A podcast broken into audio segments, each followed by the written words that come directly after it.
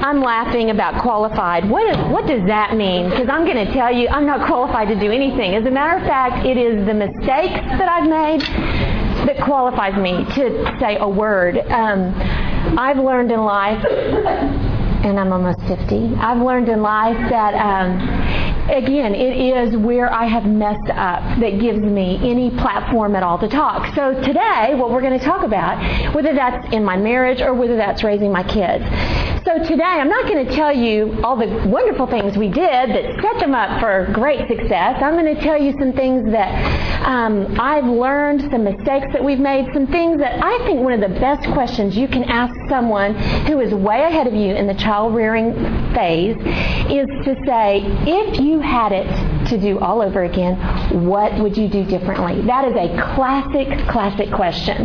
Because it isn't about what I do do well, it's about what I wish I would have done that really can set a pace and um, tell you so many things. So um, here I am today, and it's a real bittersweet place for me to be because as of Saturday, I took my youngest to school, and we are completely empty nested. Now, it's not really, I'm not really sad or weeping right now because I still have my son in the house. He leaves tomorrow, um, and we'll pack up his stuff, and he is a whirlwind and, you know, an accident waiting to happen. So really, he's done nothing, and we've left it all for this afternoon to, you know, run through everything that has to be done for him to leave. But um, it, it, it is an opportunity and a great platform to look back and to say, okay, you know, um, what went well, what would we do differently, and to realize we're still in process. We are still refining and changing and doing things um, even as we speak. You know, Kristen and I talked about this, and believe it or not, we began talking about this in the spring, and third time really is the charm because I was supposed to speak in June and realized, oh no, the day that I was supposed to speak, I was having hip surgery the day before.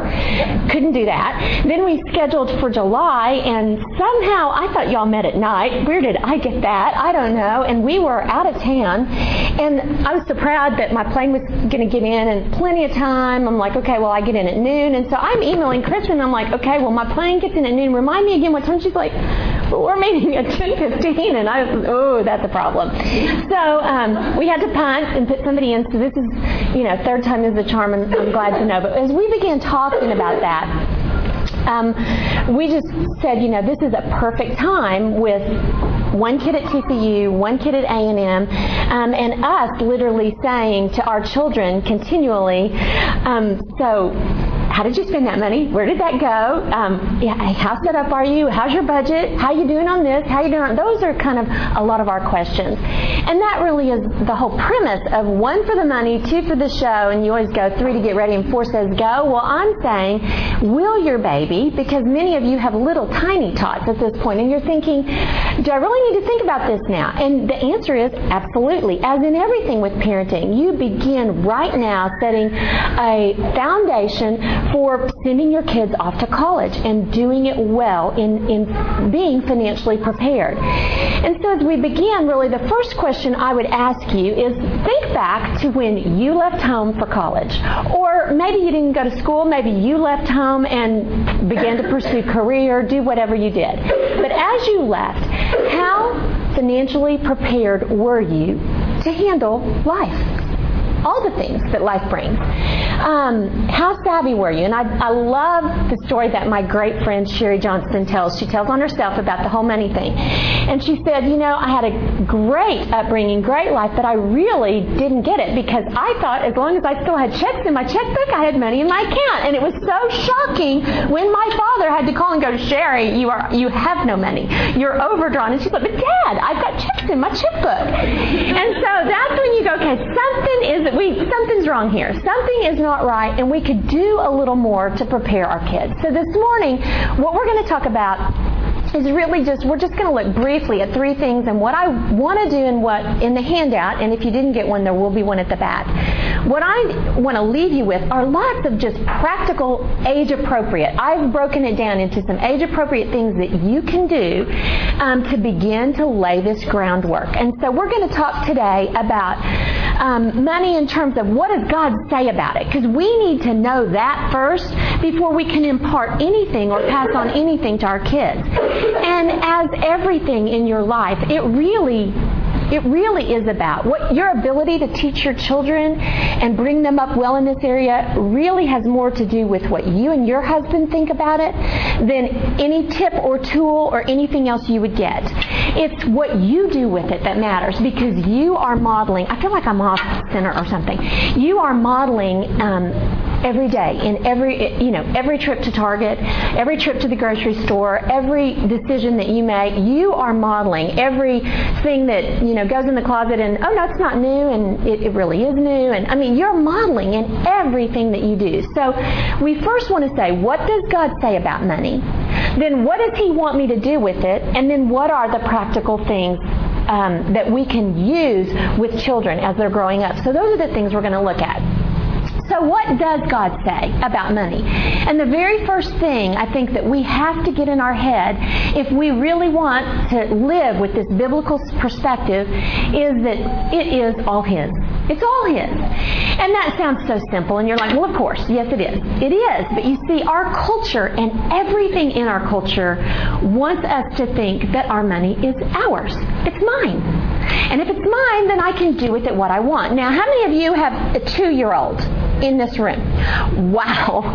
Okay, then you're gonna you're gonna sober like I bet you anything you did not teach your child to say mine.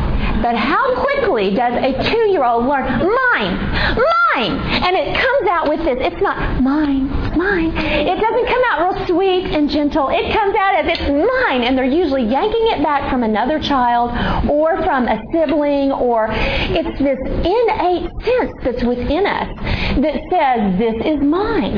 And that is a pervasive thing that goes all the way into adulthood that, that we think the money that we have earned is somehow ours. And we get the freedom and the privilege to do with it what we want. And you know what? Nothing could be more anti biblical than that perspective.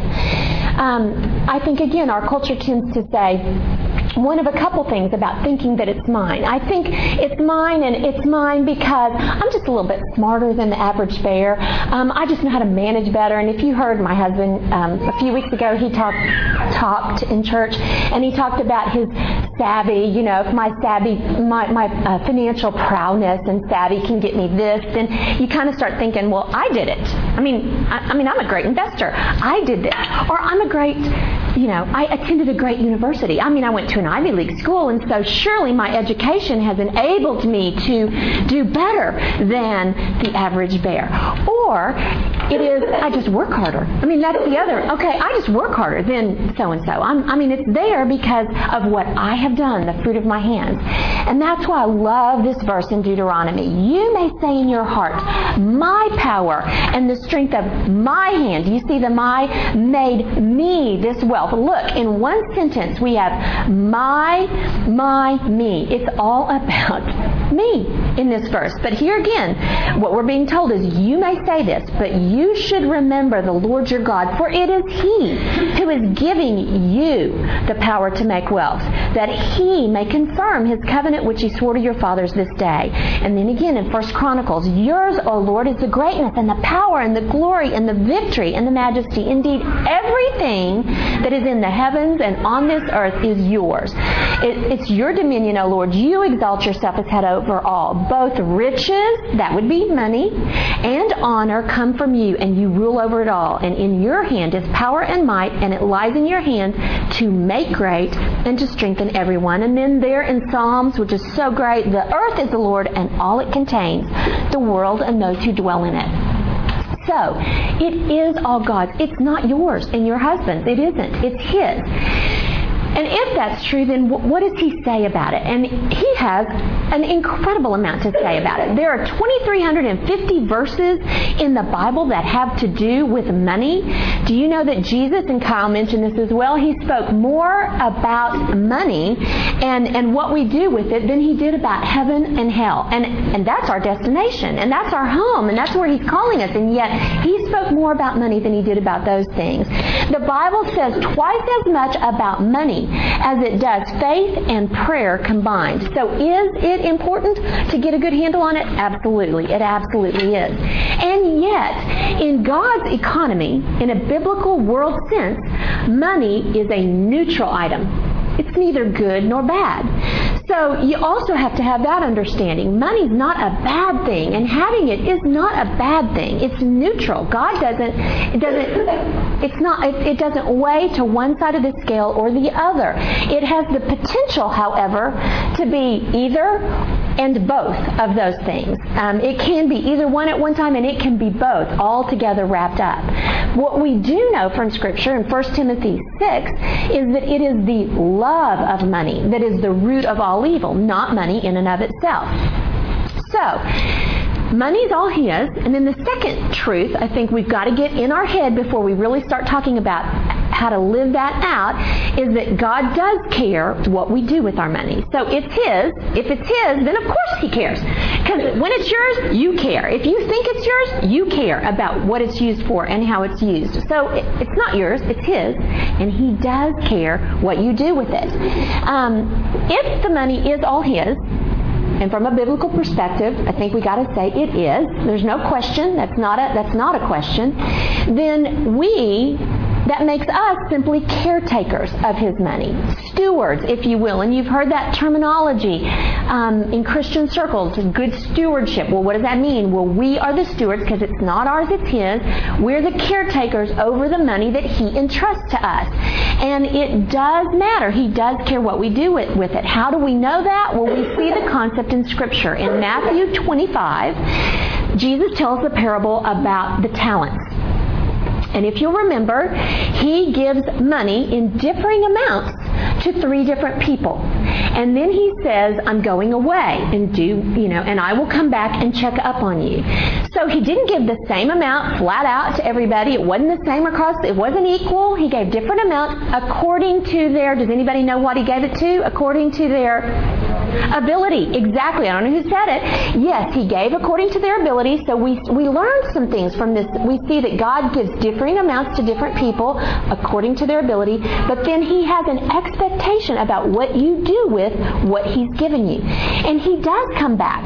Um, the head of the house does come back and he says to his servants, What did you do with what I gave you? And there are reports. And some multiplied hugely and then not as big. And then the last one, what happened to the last guy and his money? What did he do with it? He buried it. He didn't. And then, not only what did he do with it, but then what did he say about the head of the master of the house? What did he say about him? Does anybody remember that? It is very telling. What did he say? First.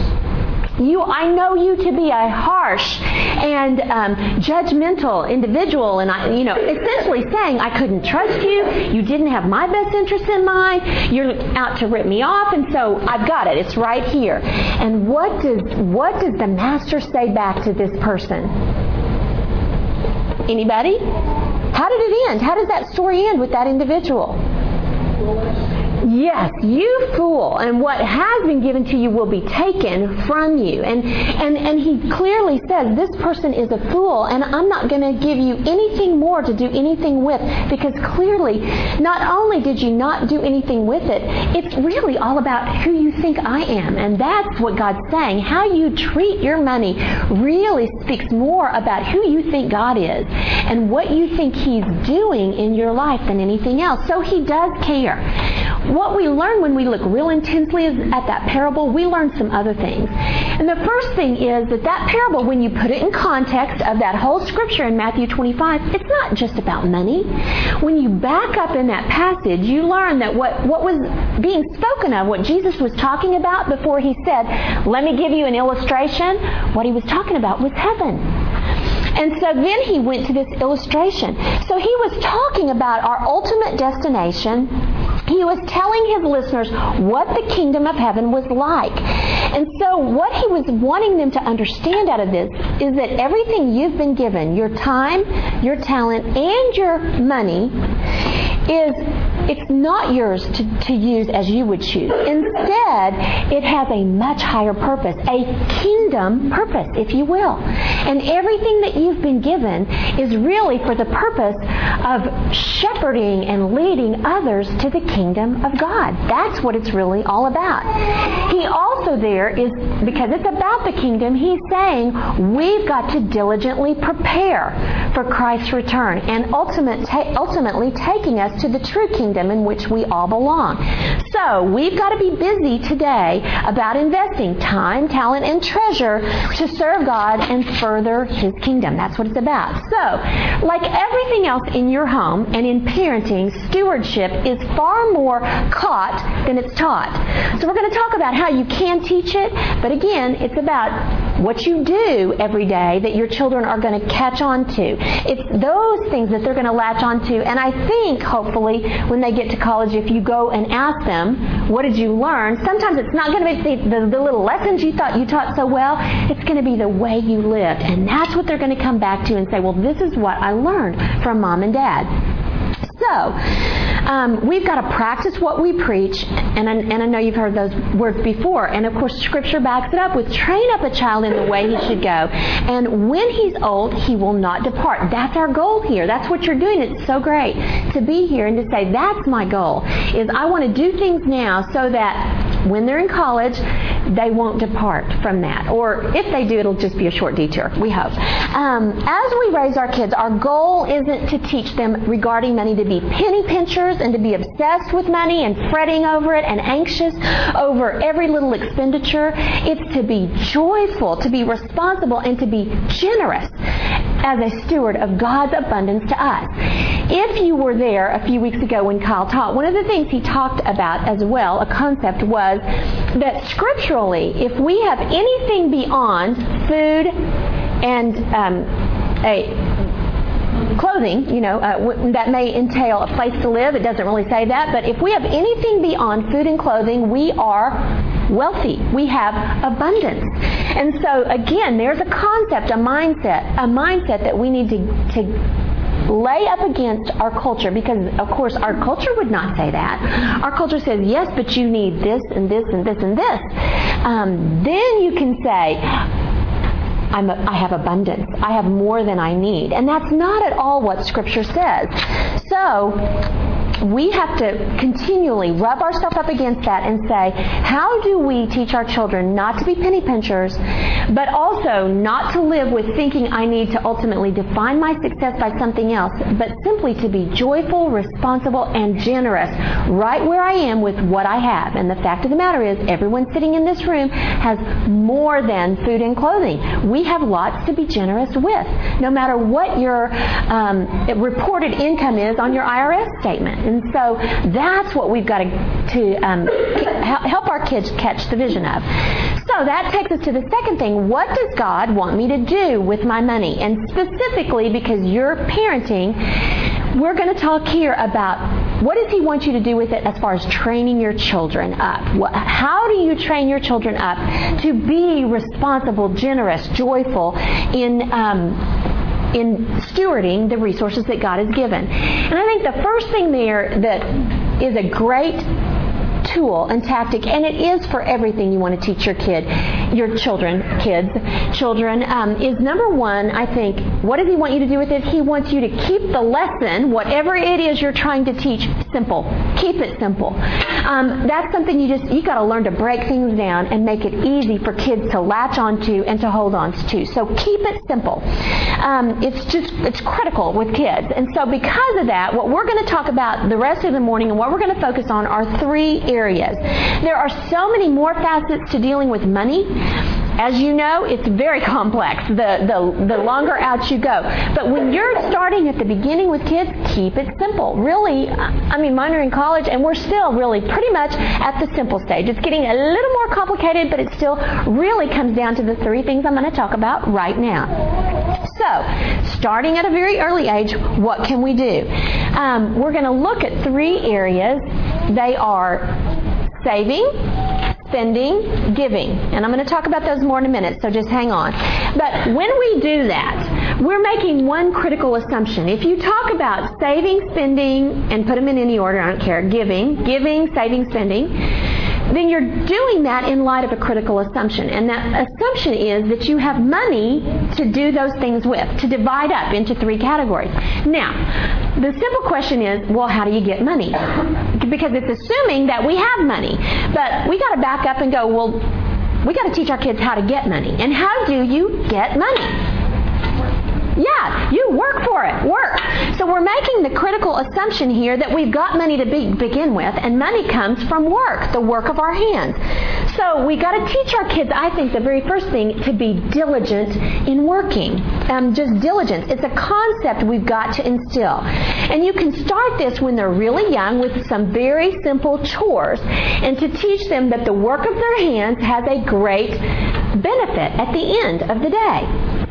Um, you know, when they're little tiny, and we're going to talk about this at the very end, I mean, that can be literally just clean up, clean up, everybody, everywhere, that great little song. It's just cleaning up their room. Did you pick up your toys? I mean, you know, there are simple things that you can begin in those preschool days that let them see they can have a part. Include them in everything. I mean, find a way for them to help do something. You're folding laundry? Pull them in and say, sort the socks for me, or put, put all the big white things over here. Put all, just help mommy do whatever it is I'm doing. If I'm in the kitchen cooking, pull up a chair, stand them up there, and let them do some things.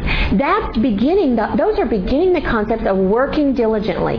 Um, let them take their plate over and set it on the sink. I mean, those things can begin at a very, very young age. Let them set the table. I mean, those are all things that let them begin to see that they can um, be a part of, of being a, in, a, in a family that learns and knows that work is a good good and healthy thing.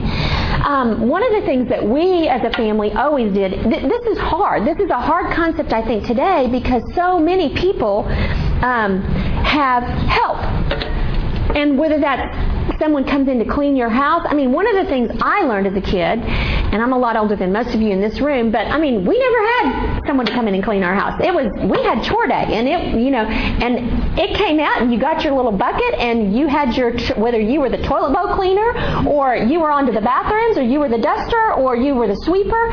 You you had your set things to do, and that is a great concept. Um, and really, from an early age, mine were right back to back. So they were just a year apart. I, I found more, I had, was more frightened of them getting the cleaning chemicals. And so early on, one of the things Kyle said is you can have someone come in to clean. Well, you know what? Once you start that, it's really hard to go back.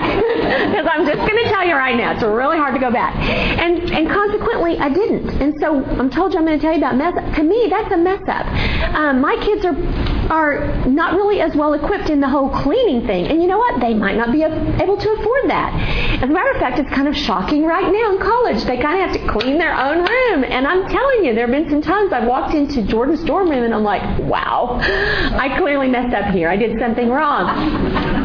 So, you know, as I'm looking at the toothpaste that's kind of streaming down the the, uh, the mirror that they're looking in, I'm thinking, how can you see your face? I don't know how you see your face, and a little Windex would just take care of that. But anyway, it's up to you. So that, that that is great. That's a great place to start. It's just little household chores, and you do have to be cautious with preschoolers because cleaning chemicals are so powerful.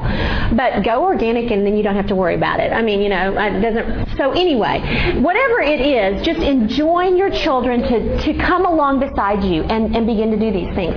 One of the other things, and this is probably because I like it so much. My one of the great things that my dad we didn't have any boys in my family, so I grew up doing the yard, and I I actually love doing the yard. I find great, I think it's very therapeutic to put your hands in the soil and you see the, you see the, um, you know, you see the fruit of your labor right away. I mean, when you cut that, when you edge that lawn, boy, immediately your, your, your yard just looks awesome. I love seeing that. You know, it's really quick. When you cut the grass, there's a whole different look right there. You can get that feeling every single week. It's amazing. So um, it's really a big deal. We that was one of the things we did very well. Uh, we never had a lawn service until the past year when Jordan left for college. I actually gave that to Kyle as a gift. Even though I like to mow the lawn, um, I don't have as much time to do that as I used to. And again, it's, now it's about choices and how we spend our time.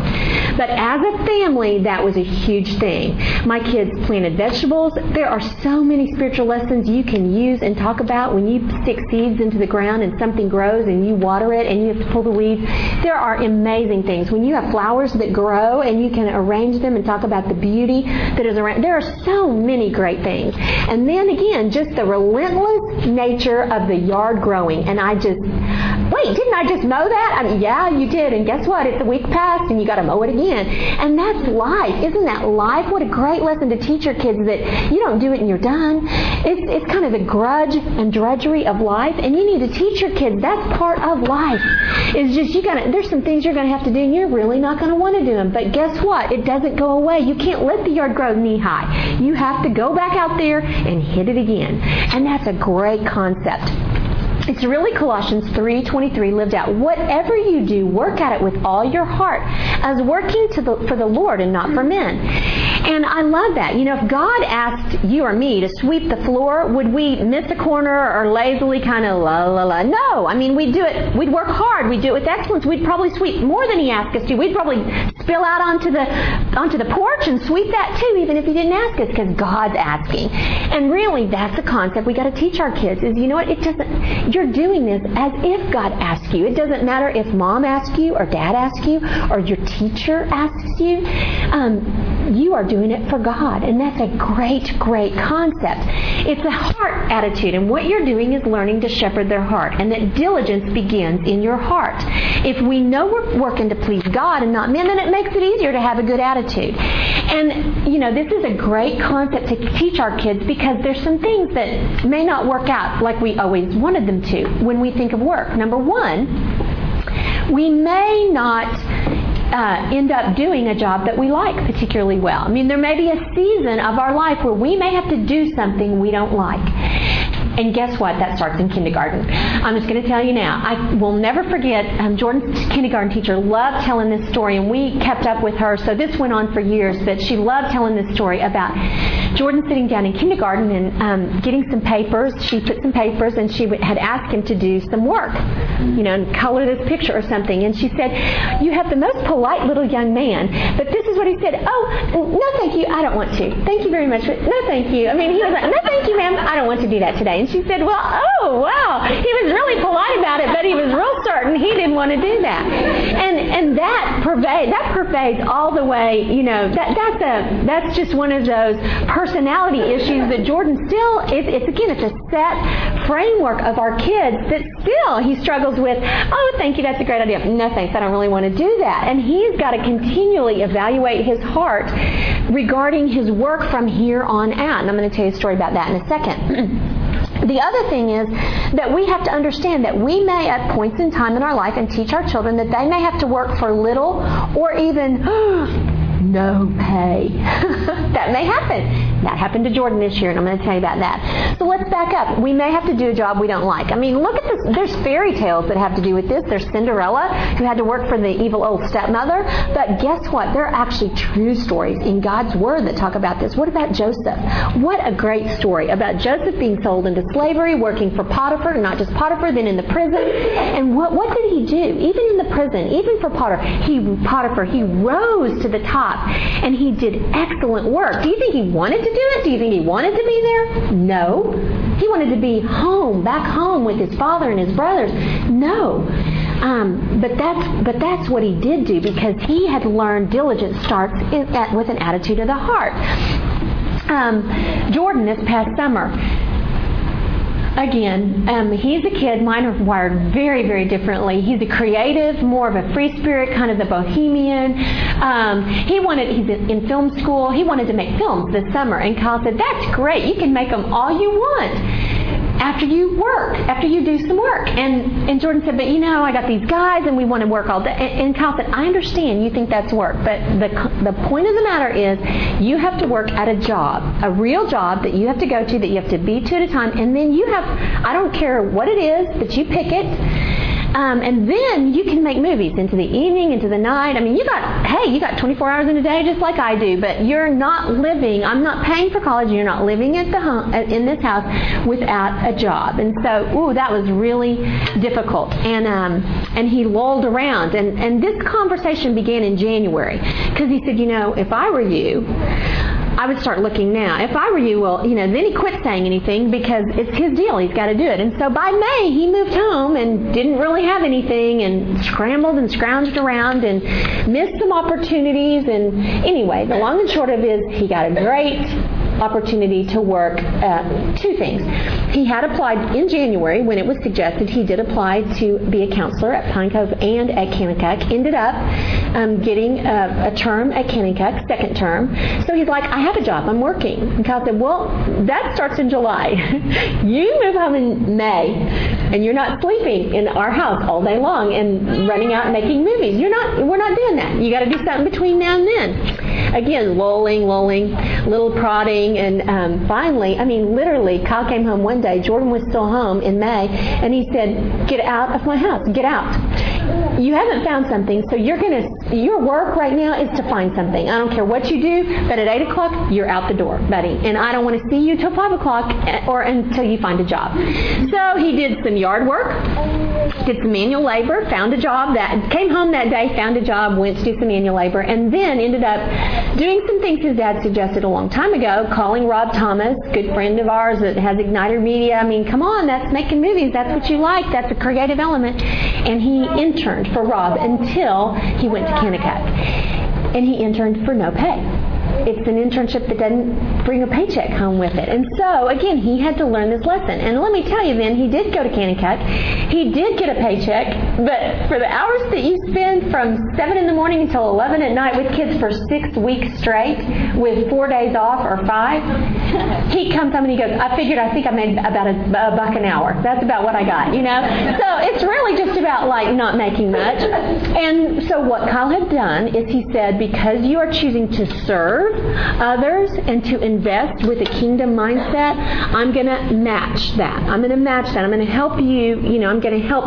Um, I will help supplant what you the little meager amount that you got so that you can do some things with it and that you then will have money to do something with and to make choices with. So Keep it simple all the way up till now, and it may just have to be sorry, you can't stay here anymore, you got to be out of the house. And then get creative. And this really comes back to things that you can begin to do right now at your kids' at your kids' age children work, I think, best with visuals. Things that they can, they're tactile, that if they can see it and touch it, they can get a great grasp on it. And so I love this. This is something we didn't use, but again, I've learned it later down the road. I didn't hear it, didn't see it, didn't know it. But that is get three jars. If we're talking about three concepts, then they can be mason jars, they can be tin cans, coffee cans, but put some labels on the outside with the three areas that we suggested giving, saving, spending. And set that concept up early. And I'm going to come back and tell you the ages. Really, children can't concretely understand money until probably about five or six. So don't begin this too early. Don't get it out now. Don't run home if you've got the two and three year old. It's not going to really translate. Wait. I introduced way too many things too soon, and then it just didn't really have the impact. So I would very much say wait until later versus earlier. But at, when this kid, when your kids have begun to get an allowance or whatever it is that you choose to do, or you begin to give them a quarter for loading the dishwasher, and they begin to amass some money later after, and I would wait until they started school for sure and begin to understand concrete concepts that you bring out the jars. But then bring them out. And here's where you can have fun. You can label them, you can color them, you can zing them up really neat because kids love it. If it's attractive and it looks good, they love that. And I'm going to give you a concept because K1 is coming next month. I actually borrowed Kay's because these are Kay's from her kids. Kay actually went to the container store and she got these, you know, they come individually. She um, glued them together, and she's got, and then she labeled them not with give, save, spend, but she put actually some different titles. It's the same concept, same thing. She has bank, and it actually has quite a bit of money in it. She has spend, and this is literally, she pulled one of her kids out of their room. It's empty right now, so that tells you something, doesn't it? And then over here says church. Well, this is giving, okay? But I am going to talk to you about there's many ways your children can give, and to many people, not just church. And so that's a concept really we need to, to communicate and to instill as well, because we as the body of Christ should be doing things all over this city and investing in many ways. And you're encouraged every day at this church to do that. So, um, anyway, that's her concept. But isn't that cute? It's really cute. It has lids that pop off and pop on. And she just said, you know, her kids love it. So you can make it whatever you want it um, to be. But there's the concept. So let's talk about and let's break those down. The first box we're going to call the giving box. Um, so again, you know, we didn't teach our kids to say mine, but they get that concept very, very early. So we've got to um, teach them that things are not mine, but they are, um, again, simply entrusted with these things to do with, to be generous, um, to be joyful and generous, and to use them for God's purposes. It's what does God want you to do with this? This is something God's allowed you to have, and you want to you want to emphasize the sheer joy joy that accompanies a lifestyle of giving. That's what you want to impart. A generous man will prosper. He who refreshes others and that's a very broad thing to say, will himself be refreshed. Whoever trusts in his riches will fall. But the righteous, and again, those who refresh others, will thrive like a green leaf. That's Proverbs 11. So we've got to clarify some of the misconceptions about giving.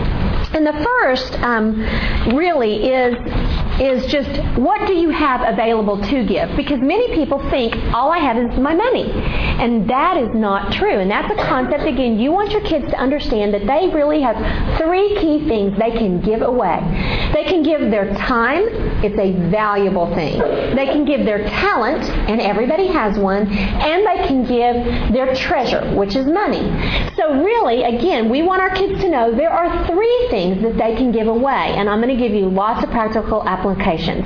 But time, um, time is really one of our most precious commodities. Once the time is gone, it's gone. You can't get it back. We want to teach kids that giving of their time is a great gift, whether it's sitting and talking or just listening to someone else, um, whether it be a grandparent, a neighbor, a friend. Giving their time is a great gift. And we're going to talk a lot more about that. Then we can teach them that giving their talent away is something. Now, what is talent? Well, that could be things like singing, playing an instrument, acting. Maybe they're good with their hands in wood. It could be using a computer. It could be their brain. Maybe they God gifted them with great intellect, and they can give away um, their smarts, so to speak. And we're going to talk about that in just a moment too. So, any of these are talents that they have, and every child has them. They may be artistic, they may be bright, they may be great in math, they may be, I don't know what it is for yours, but when they get into school, these gifts will begin to come to the surface and you'll begin to see. They may have the voice of an angel. These are all things you can help them discover and then encourage them to give that away. Um, most of the high schools in, in this city now have community service as part of a graduation requirement. This is a great thing because this instills in them and allows them the freedom to begin thinking in high school and gives them the responsibility of giving away their talent and their time. So it's a great thing. And, and it, as your children get there someday, if they don't have that, boy, I'd go in and be talking to the school, encourage them to set that up, and and create it in your own house. If your school doesn't support it, then then set up that as a goal for your own kids to say, wow, you need to do this many hours of community service to graduate well from this house. Um, Audrey, my, my, kids again are very different. Jordan is very artistic, so many times he's gotten the opportunity to give away his skill to draw, to create, to write, to um, do those kinds of things. Audrey, mm, her stick figures look about like mine. They're not really very good, but Audrey is bright, very, very bright. And we learned this early on because she would be at lunch helping other kids with their homework. And kids who didn't understand, this began to emerge in middle school. And so Audrey started a began tutor began tutoring for money and for just for fun, just to help people sometimes not to charge. And then that began to be her form of. She had a very lucrative business by the time she graduated as a senior in high school, tutoring high school kids because she'd had all the toughest AP classes and could go back and help the kids with Chem 2 or physics or calculus. And you know, you would pay 70 bucks for a tutor that you would find outside, and yet you can get this high school kid who's just gone through that that class with that teacher that could help and it became a great way for her to help others sometimes she gave that service away sometimes she actually learned that she could charge for that service and then that takes us to the last thing, and that's treasure, of course, which is money. Um, this, literally, for a child to be able to give away their money, I think the first thing you got to know about that is that's got to be money then that they have earned or been given um, from their own hand, from their own hard work. In other words, I think somehow the lesson is lost if you just give them a dollar and tell them to go put it in the church box. Somehow they don't, because they haven't had to do anything for it. But when they have had to earn it or do it, then the, then when they go to give it away, it has a much greater weight and impact. And then they get the concept, wow, you know, I see this, and it's it's much much different. By the time your kids hit teenage years, um, again, you can begin to instill this very young, and I'm going to give you some examples. But by the time they become teenagers, then you can bring them into the family discussion of how the family gives their money, and our family all sits around the table and talks about um, the things that we're involved in, and and what do we want to do? Or people have approached us and want us to give to them. So we talk about that. Is this a good place? Does this fit with our family values? Does this? Do we want to do this? I mean, you know, uh, friends that are going on mission trips. Okay, great. Do we just give to everybody, or do we? What are the parameters? What are the structures? And we get our kids to participate in that discussion. It's great. It's a great way to let them see that. And then one of the other things we do um, give away is, and some treasure is involved here, is very early on, and we started when our kids were seven and eight, we chose to give away our vacations. And we gave them away by choosing to go serve somewhere around the world. And so, where we would be going to Paris or somewhere, we've been to Russia, we've been to China, and really we spend a tremendous amount of our time now in Africa serving. And so, um, our kids have loved that. As a matter of fact, they chose last year, Jordan in college, Audrey senior year, and senior year is a big deal for the senior trip, senior trip for your spring break year. But what did our kids do? They were with us in Africa. They chose to spend their time and their treasure um, giving it to someone else for a purpose higher and greater. And so that's another way you can um, teach that. Then there's the saving concept. And saving is something you do for tomorrow. It's putting aside a planned amount of money each month. It can help you get enough to buy things that would cost more than you have at the moment. It helps you get ready for a future planned event like college for y'all, planning for your kids for college. It can also help prepare us for events that happen unexpectedly in the future, like the air conditioner went out or those things that the car broke down. The things we don't like to have happen, but they happen. And we got to teach our kids to prepare for those things as well and to be, um, you know, to be mindful. And that I sometimes when I save money, it's not just to go blow on something I want. I need to have an amount set aside for the unexpected that may happen in life. Um, you know, we, we want our kids to not just have the concept of saving that I, I just want to save, save, save um, so that I can have lots of money. Don't know what I want to do with it, I just want lots of money. Well, we got to put that up against what does God's Word say, that having lots of money is foolish. Saving um, to the for the purpose of saving only, the Bible calls that hoarding, and, and Jesus calls that person who had done that in Scripture a fool. Again, much like with the talents, well, again in Luke, he does the same thing as well. He says, Be on guard against all kinds of greed. A man's life does not consist in the abundance of his possessions. The ground of a certain rich man produced a good crop, and the man said, This is what I'm going to do. I'm going to tear down my barns and build, build bigger ones, and there I can store up my grain and my goods. And I'll say to myself, You have plenty of good things laid up for years to come. Take it easy. Eat, drink, and be merry. But what did God say to him? Anybody? Yes, you fool. This night your life is required of you. So here this man thought he was setting aside money and, and he was going to live well for the rest of his life. He was going to eat, drink, and be merry. And he did not know that his life would end that night. So where did all that go? Mm, We've got to teach our kids that's not the purpose for why we say we don't save to indulge ourselves. And so we, we want we want to understand and pass on that saving is simply delayed spending. That's what it is. It really isn't to be used for something else. It is delayed spending. You are going to spend that sometime on something. That's what saving is we don't want to get it confused with earning.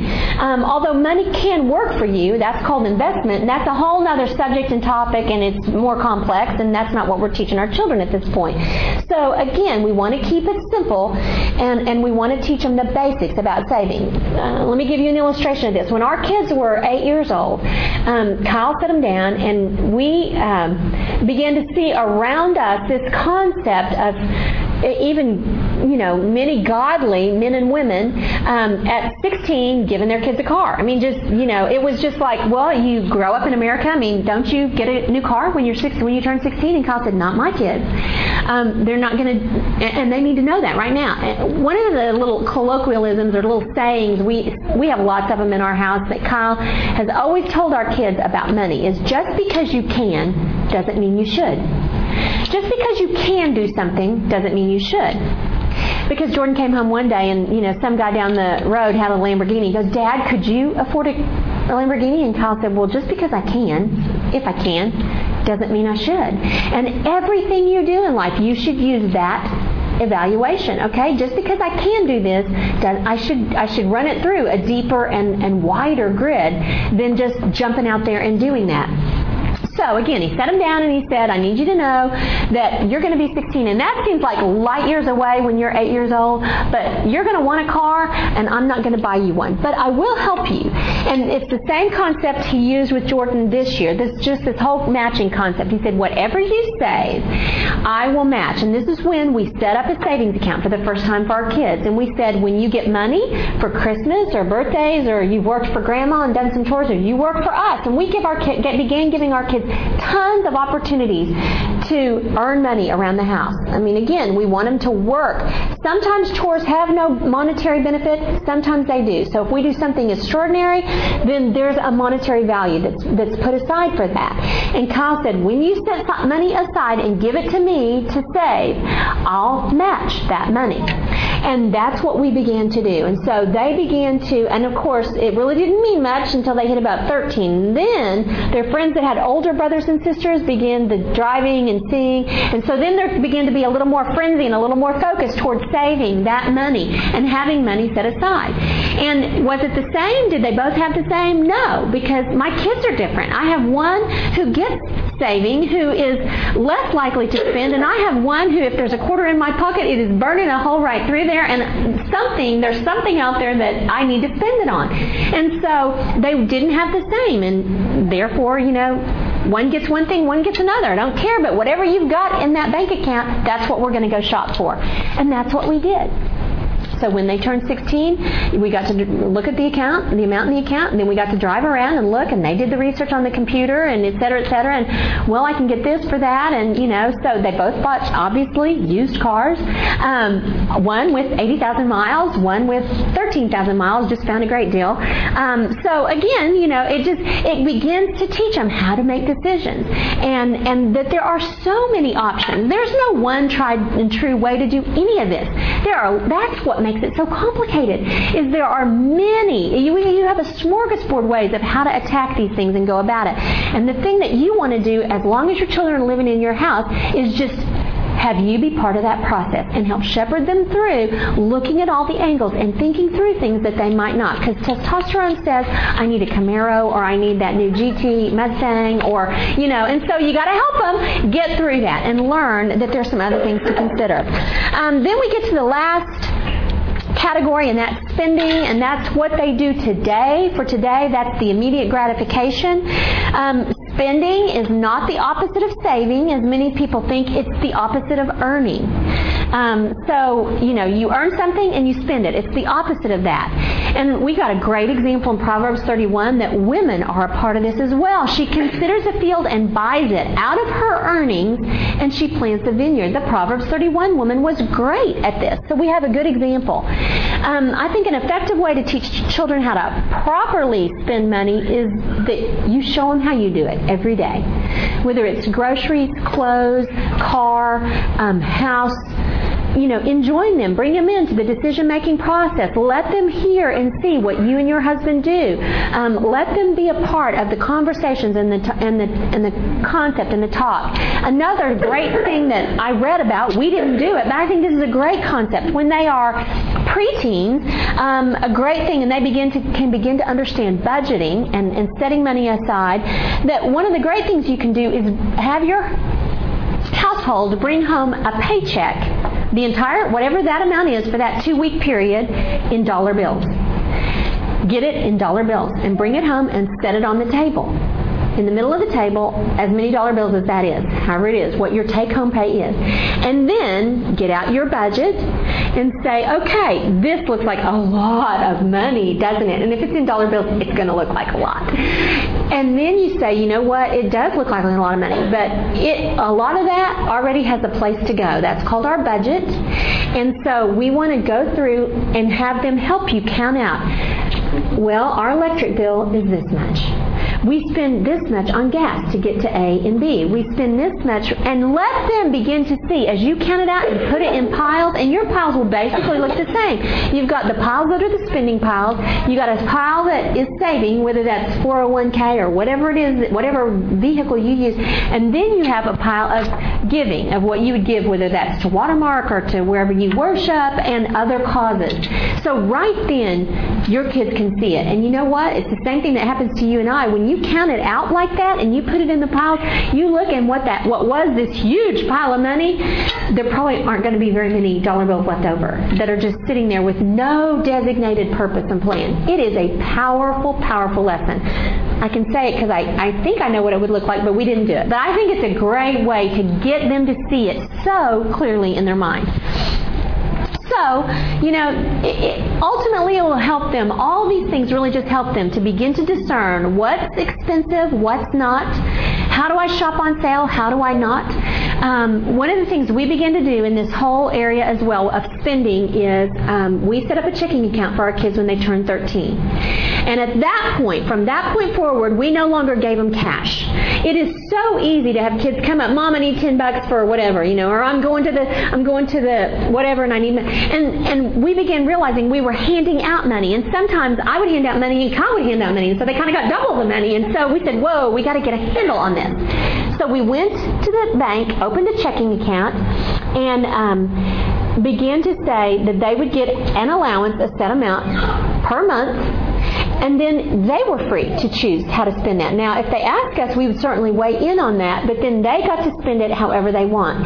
This very quickly allows them to decide um, and to learn some great techniques. How to shop on sale, because, you know, when you're a 13 year old girl, going to the mall is a big deal. And thinking that I need those true religion jeans and this and that. And so you begin to learn, I've got to really save for a long time. And, oh my goodness, I could go to the Gap and get them for $35. Um, but if I really want that, I, you know, I, I can have that as a goal, but it's going to take me a long time to get the $200 it costs to buy those jeans. Is it really worth it? You can tell your kids, that is so stupid. That is not worth it. But you know what? They're not going to hear that.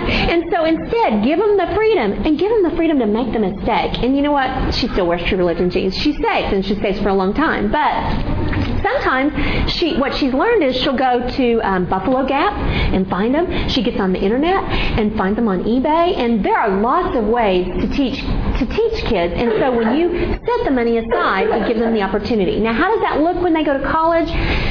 Again, this whole spending thing. We've got friends who give their kids a credit card. We're not giving our kids a credit card. They have to earn it. As a matter of fact, they have to have a job. I'm like, we didn't get that when I was growing up. There, I mean, you couldn't get a credit card unless you had a job. How do you get a credit card when you don't have any income? I don't get that. That is a bad model.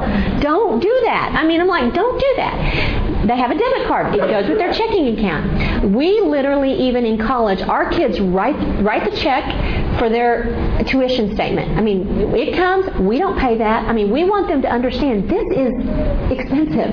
This is an investment, and we want you to know it. I mean, they will email us, we're paying for it, but they'll email us and say the bill came for whatever it is. It's a lot more at TCU than it is at A&M. I was really excited to see Audrey's A&M bill. I'm like, yes, that is, that's, go to a state school. That is great.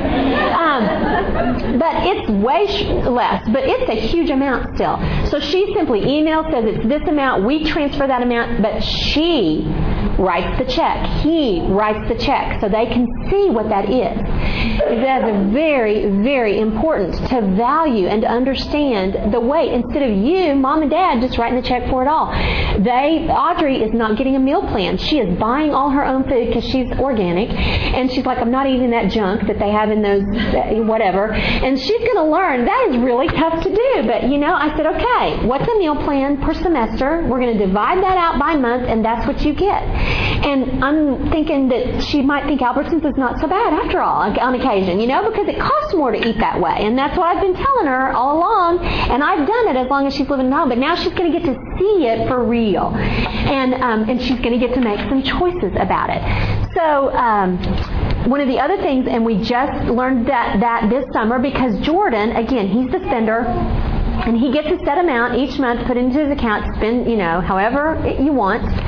Um, and that could be different for everybody. I don't mind telling you, he gets $200. That's it. That's all. I mean, no more. So for gas, for going out, for eating out, for you know going on a date, I mean, you get $200. If you need more than that per month, then you got to come up with it yourself. But I'm not going to ask you how you spend it, and I'll be darned, he's not a dater yet. He, not, but again, he's a film student he can spend almost $200 every month on film, whether it's at the movie theater or at Blockbuster. I'm like, are you kidding me? Are you serious? I mean, rent it. But he buys them. I mean, again, I think it's stupid, but one day, I can't tell him that. And one day, I'm just waiting for the time he get, he starts dating, and he's going to go, I don't have any money to take her out. And I'm going to, well, quit buying movies, and then maybe you would. I mean, you know, so one day he's going to learn this. I mean, he has learned he can go sell some bags, but oh my goodness, it's a tiny tiny fraction of, okay, then why are you doing that? You know, barter with your friend down the hall or something. But anyway, we're learning this. And what we're learning is next year he's probably going to get an apartment. And so this summer we had to say, wow, I'm not really sure you're budgeting well. As a matter of fact, I don't even think you have the concept of that. So let's install Quicken on both of your computers. And as you spend, you have to categorize it. And so again, we didn't do this before, but it's now we're there. And so we're having them drop everything they spend into a budget because when we said, well, you need a budget, they really didn't know what to even what amounts to come up with. And we said, okay, that's great. Let's do a few months, get it under our belt, and then you'll see what you've spent in those areas. And then you can determine is that good or bad. We'll have the discussion with you, and um, and then what should it be then you can come up with a budget that you can live in. Because what we're trying to do now in college is teach them that when you get out, whatever you make in income is not going to go very far. And you have to know, you have to be vigilant in how to spend it. So anyway, that's kind of just, that brings you up right to college and what we're doing. So practical tips, we've got them, and I'm going to talk, we can talk about those even as we split off at your tables. I'll talk about those in a minute. But I'd love to open the floor for any questions, and then I will talk um, about the practical tips because what I did there, let me just tell you, what I did was just break down for you, and I'd love as you, uh, um, in a little while, I'd love for you all to brainstorm some more. But I just said, okay, let's start at 3 to 7. How can you um, teach them to give away their time, their talent, and their treasure. And I gave you just some ideas there. Then I broke it from 8 to 12. What does that look like? How does it change from 8 to 12? Then from 13 to 15, what does it look like? As they begin to get more ability to earn and have more money to save, spend, and um, give, what does that look like? Then 16 to 18, what does that look like? Um, and, you know, etc. So, and that takes us to college. So I've just given you lots of ideas. There are so many more, but just want to give you some things that you can go to. I think somewhere in there I gave you some websites. There are great tips and helps. Um, again, as a husband and wife, Randy Alcorn has fabulous books on money, possessions, etc., that you can get to under, help inform your perspective that then you can pass on. But there are many great um, simple living websites that you can go to that'll be chock full of t- ways to teach your kids creatively to do these things. But um, just you know, continue to brainstorm and that I mean these are just a few tiny ones, but but again, it's great to get your kids to think there are. I have many things I can give. It's not just the dollar bill in my hand, and encourage them always, always to do that. Always, always to be giving of their time and their talent as well as their resources. So, question. Did I talk too long, Kristen? Okay, good. Yes. Yes. Kind of allowances with like little buddy. Like a lot of times when Meg doesn't put away her clothes, I'll give her like some some money, some pennies or quarters or whatever I have laying right there. And that's a big deal. Should I do that? I obviously I shouldn't do that all the time. Like should I set should I should I say beforehand, hey, you're going to get some money if you go do this, or should I, like, what does that look like? Okay, how old? She's two and a half. Wow. Um, okay. Uh, great. I think that's great. That again, it's a visual, tactile thing. She. I think what you're doing is great. I wouldn't do anything differently at that age. I mean, I think that's great. I don't think you have to, because I'm not sure she can conceive if you do this, then that. That's a higher level of thinking that I'm not sure a two year old has. So again, don't get beyond what they're able to do. I don't think you begin instilling those things till school age, till they're in school. But but that she sees she gets money and gets to put it somewhere, great. That's great. No, yeah, absolutely great. But I don't think they really can conceive time value until school age. But everything you can do like that now is great. Yes, yes, in the back. Hello, Laura. Um, can you talk about, we struggle with whether or not to tie allowance to chores, whether or not allowance is just, this is money mommy and daddy gives you because you have money coming in and like not, our kids are pretty performance driven already at their age and we see that and we're trying to avoid. I think that's your answer. I think that's your answer right there. But what do you, Yeah. so how do you, and then also, how do you pay for, or teach them to earn money for chores and then not expect it? We've had that problem too, where it's like good behavior and certain chores just expected. Right. And I, I'm not sure there is a set answer. I think that's what you and Eric get to decide, and all of us get to decide with our spouse is um, what what that looks like. But but as I mentioned, I think absolutely there are chores that are just part of living in a family, and you get nothing for it. That is, you know what? I mean, and again, I did not do as good of a job here as I should have um, with even laundry and kids doing their own laundry, and they can begin to do that really early. I really didn't start that till high school. I mean, and just picking up after themselves and doing the dishes and helping with preparing dinner and setting the table. Those are just stand. Those are just chores that just come with living in a family. So I, I think it's healthy to just have jobs that are expected that there is no monetary compensation for. And then to separate what I do compensate for. It's above and beyond. It's something extraordinary. It's something it's cleaning out the garage, which isn't we don't do that every day just to live, but it drives Kyle crazy and he would gladly pay his son to clean out the garage. Or whatever it is, you know, I mean I, I don't know what it is in your house, but you know what it is. And so there are the day-to-day things. Teach them that the daily um, just being a part of a healthy family means we all work together here and we all have to be responsible. So there's teaching them to be responsible. I don't think that has any monetary value at all. To teach them to be responsible, to put up their clothes, to put up their toys, um, to set the table, to help you fold laundry, or you know, what, or to work in the yard. Those are expectations. But then there are the exceptions that I pay for, and I don't know what they are, but but I think you guys decide what those are, and then and then you clearly enunciate. Wow, this is a job that mom has for you, and I'll pay you this amount, and then they get to, and then leave it up to them. It's not. I don't. I don't make you do it. It's your choice. But if you choose to, this is what you get. It's the reward that comes at the end. So, um, yeah, that's what I would do. But I do think there is a danger, and it's very easy to. And you heard Laura say we're kind of performance oriented.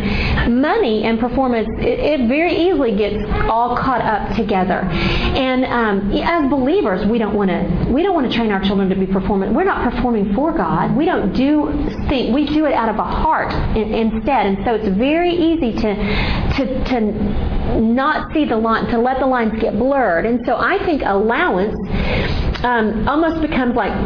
Um, Well, it can be the same issue with expecting certain things. There are certain things that you end up you can control as a parent, and um, it, it, that feed into that performance thing. That you know, if you act this way, then you get this or that, and and you know what? They got to do it because their heart is telling them to do it, not because I want mommy and daddy to look good or whatever. And so that's true with money too.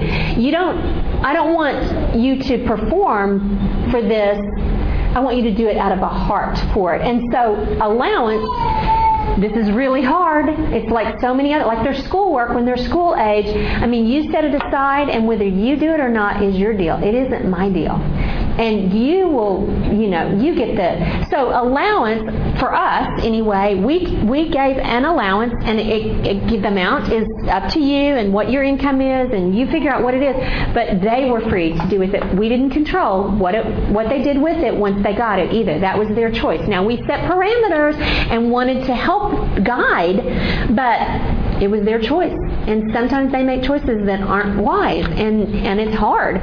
Um, but that's that's what they're going to learn from, not from you telling them what to do with it or telling them that it goes with this. So there's great freedom, and with that freedom comes great responsibility. So with the boxes, you don't tell them how much? Again, I think you can set a you you can set an expectation that if you get a dollar, some of it has to go in every box. Nothing wrong with that because that's what we have to do today with our budget, right? I mean, so I would absolutely say some has to go, and and you two decide what that is. You know, um, again, what what what are those percentages in your own family budget? What percent goes for the things that you have to put your money towards? What percent does your family say, and what percent do you give? I don't know what that is. But you and your husband can certainly talk about that, and then that's a great framework to give your children to say, you know, this is what mommy and daddy do with it. And so if you've got a dollar, this, you know, 50, 50 cents goes in this pile, 30 cents goes in this pile, 20 cents goes in this pile. It's great. That's a great way to do it, you know. Great. Yes. Hi, I've got a, I think the allowance seems to be a hot topic. I've got a related question. So, you know, if there's a, a specific amount, say, for a chore like cleaning the garage, for example, which is, you know, you're over and above, but then, like you're saying, if you give them a monthly allowance, I mean, maybe that would help with the performance thing. It's not if you do this specific thing, you do this. But I'm just wondering then, how do you tell them? Remember my dad has a big um, thing too that he didn't want to pay for specific chores. He wanted to just say, here's this small amount, and it's because you're part of the family and because you do all those things that you're responsible for. So I don't quite know like the philosophy. You know, what's kind of a what's kind of a biblical way to say to your kids, this is why we're giving you this allowance, to kind of explain why you're giving. Okay, let me see if I understand the question. I think so. The question is Is there a biblical basis for giving an allowance? Is that the question? Well, no, I'm just trying to figure out how to explain to them why. Because you know, you're saying it's not to be like, here's some money and then they put it in the offering plate or whatever, and that's not as meaningful. But I'm saying, like, how do you say, how do you explain why you're giving them an allowance? Okay, how do we explain why we're giving them allowance? Um, well, and the, the reason is because they're not able to, at, a, at a young age, to earn, and so it is it is mimicking, it is modeling that perspective for them. And again, go back to Scripture. These are that I've given right here because God gives to us. God gives to mommy and daddy through work, through whatever, and so we're giving to you. You're modeling God to them. And God gives. And so we're giving to you, and we're giving so that you can learn how to use what God has given you well. I mean, I think that's in, at its most basic, that's what you're doing. Is you are simply modeling what God has done for you as as a family. Um, you're modeling that for. They didn't necessarily do anything, not yet. You know, at some you're trying to begin to Im, impart that, but we get from God, and we don't necessarily always do something for it, and, and He gives differently. Julie. So then, would there be anything that would keep you from getting an allowance? Like, See, I think that's when I think it's tied to performance. That's a great question. So Julie's question was, well, then is there would there be a reason you would not know? I think again, that's choices, and they need to suffer from the, the you know, the natural evolution of consequence has to play itself out. Sometimes that can happen quickly. Sometimes that may take a long time to play out. But we don't in our family. We never tied. Um, if you didn't do something, then the allowance is pulled. We didn't, you know. Now, if you didn't do a job that I had, like clean the garage. Let's take that example. If you didn't do that well, or you didn't do it, or you started and you didn't finish, you're not getting something for that because that's half baked. I mean, uh, you don't get that, it doesn't work that way in the real world. So I'm not going to mimic that. But nor do I want to tie to performance something that I said you get an allowance this much. Because again, what's the purpose of an allowance? What do you think that is?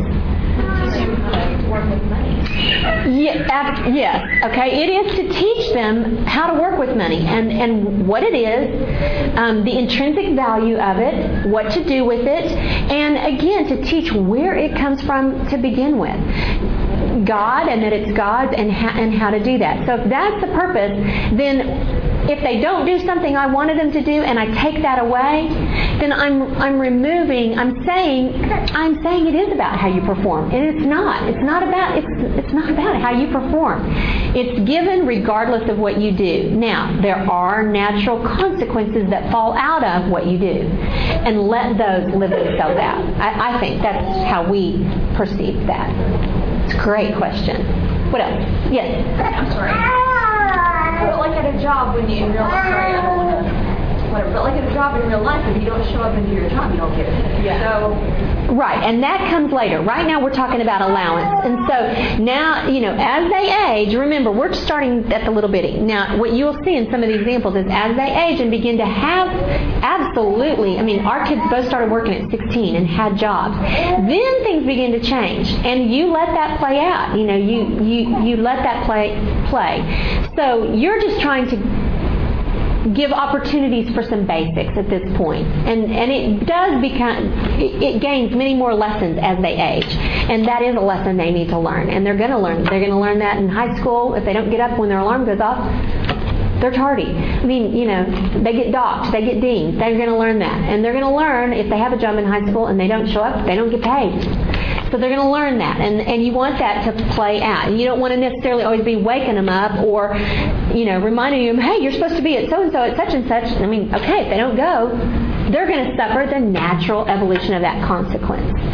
So, and then, and then it's not tied to, you know, and then it may not be tied to allowance at all. So, at some point, that would cause me to go, well, do you quit giving an allowance? Well, um, we give our children no money in the summers because, again, we want to encourage them to work. And so, so from the time they were 16 on, summer came around, we're like, you can work, you can make money. We don't give you any allowance, no allowance during summer months. But during the school year, when you have a, you're in a sport and school and whatever, um, then we're going to supplement. We're going to give you a set amount per month because you don't have the opportunity, the time um, quotient to earn like you would during summer. So that's how we handle that one. What else? Yes. I'm kind of bringing it back down to the whole mind and possibly sharing. What do you do? Like, I can kind of see how giving and sharing kind of tie together when they're real small. So, like, what what can the what can that look like as far as making them share or when they won't share?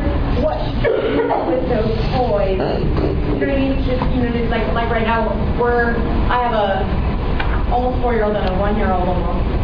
And so, like right now, we're going, well, if you're going to share that, then we'll put it in your room, and you have to play it alone. So I'm kind of, I'm trying to show them maybe, you know, you don't, you're not going to like have very much fun if you don't have friends, you don't share with people.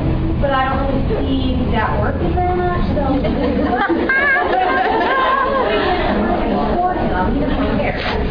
so I don't know, you know, how to instill sharing the best way, or do you just make them, but how do you make them? You know what I mean? Yeah, I do know what you mean, and it's still it's still an issue when they're in college.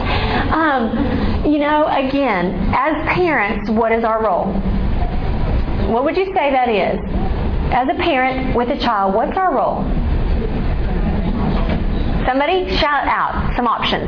To guide, to shepherd, what else? To model. Okay. What else? Point them towards, yes. I didn't hear in any of those make.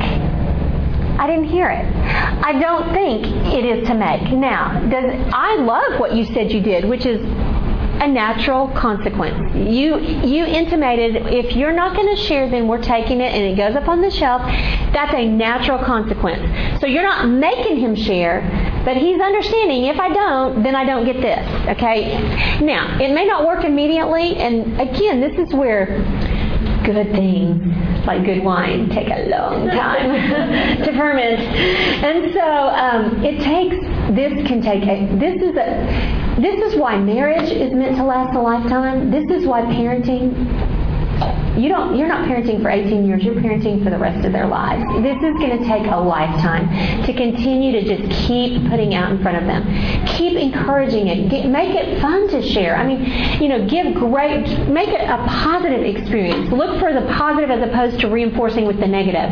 Uh, you know just continue to be creative. Talk to other people. What did you do in that situation? I don't, i'm not sure the answers but make it as positive as you can and have lots of great things happen when they do do it. Give positive reinforcement for sharing, um, and just continue to put it in front of them that you value it. Make sure that you're modeling it, that they see you doing it. Um, you know, you can't do the do as I say, not as I do. I mean, deal. So those are all things. You know, let them see you giving clothes away. Let them see you going to the neighbor next door and making a meal. Let them see you doing, um, and it takes a lifetime. It's not going to end tomorrow, and it's something you just have to keep plotting at every day, every day, encouraging. Just keep encouraging every day. And the natural evolution will begin to catch up. Wait till he gets to school or she gets to school.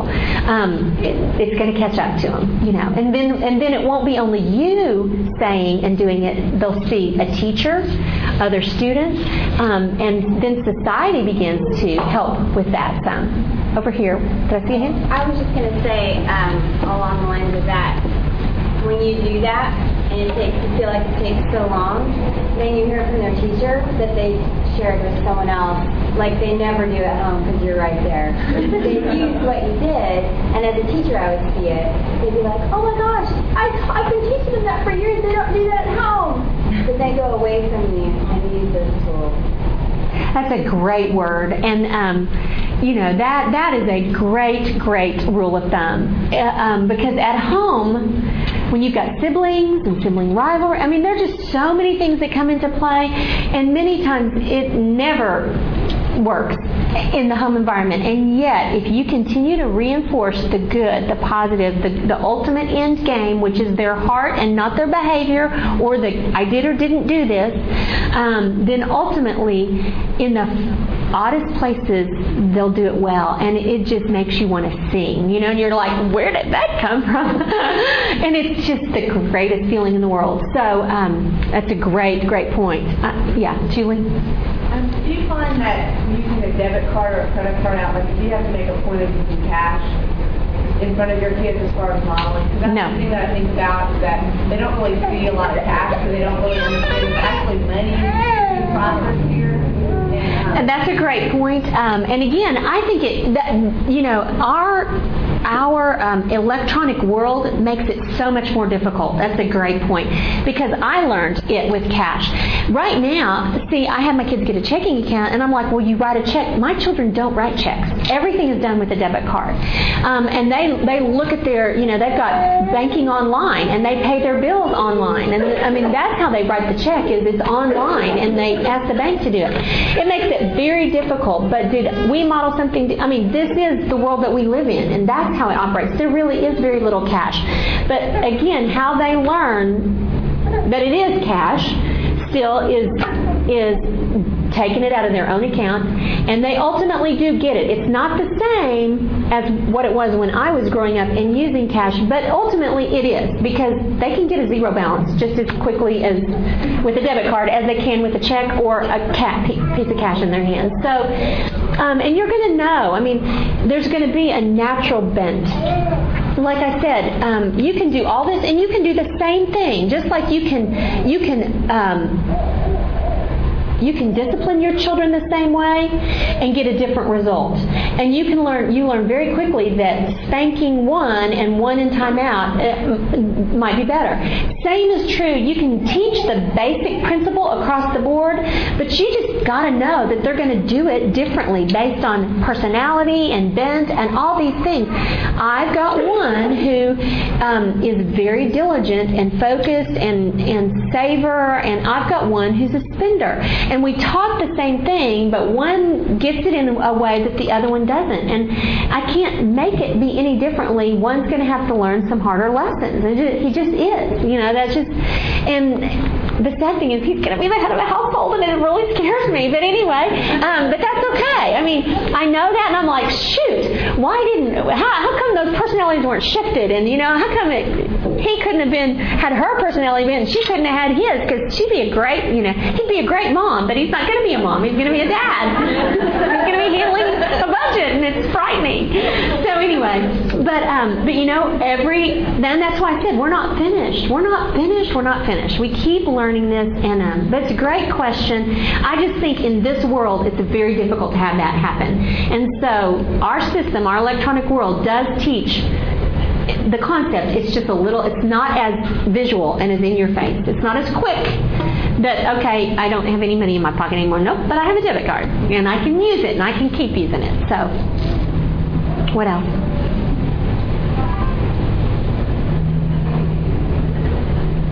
Any other questions? Yeah, um, back to your point. This summer, or probably in the spring, um, Jordan has, you know, he's a film student, ultimately wants to be in Hollywood. Heaven help us um, someday. But anyway, got some good friends that are already out there in film school, and so he went to see them. Um, and you know, I didn't know anything about that. It doesn't that didn't matter. But later in the summer, a mom came up to me and she goes, "I just have to tell you something that your son did that I cannot believe that my daughter told me." Um, he was out there to see several kids and was with this group, and they had uh, gone to dinner somewhere you know, on the boardwalk or whatever in LA, and um, a homeless man approached them and asked for a handout for money. And Jordan, because he has learned and watched a model that his dad and hopefully I have um, given, he said to the guy, wow, well, what did you want the money for? And the guy goes, well, I'm hungry. I need to eat. And Jordan goes, well, we're going to eat right now. Would you like to join us?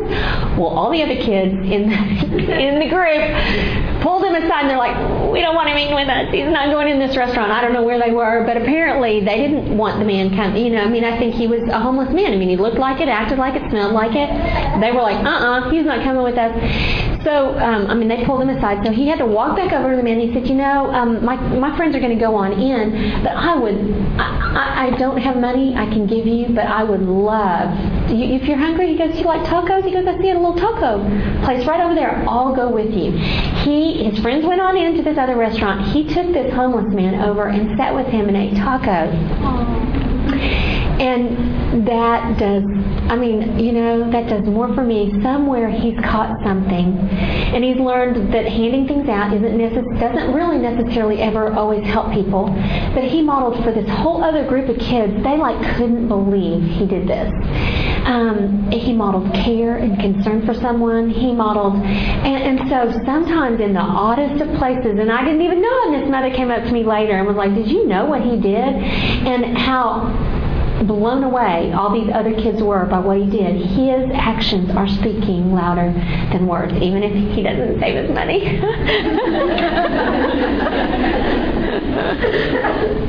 so, what else?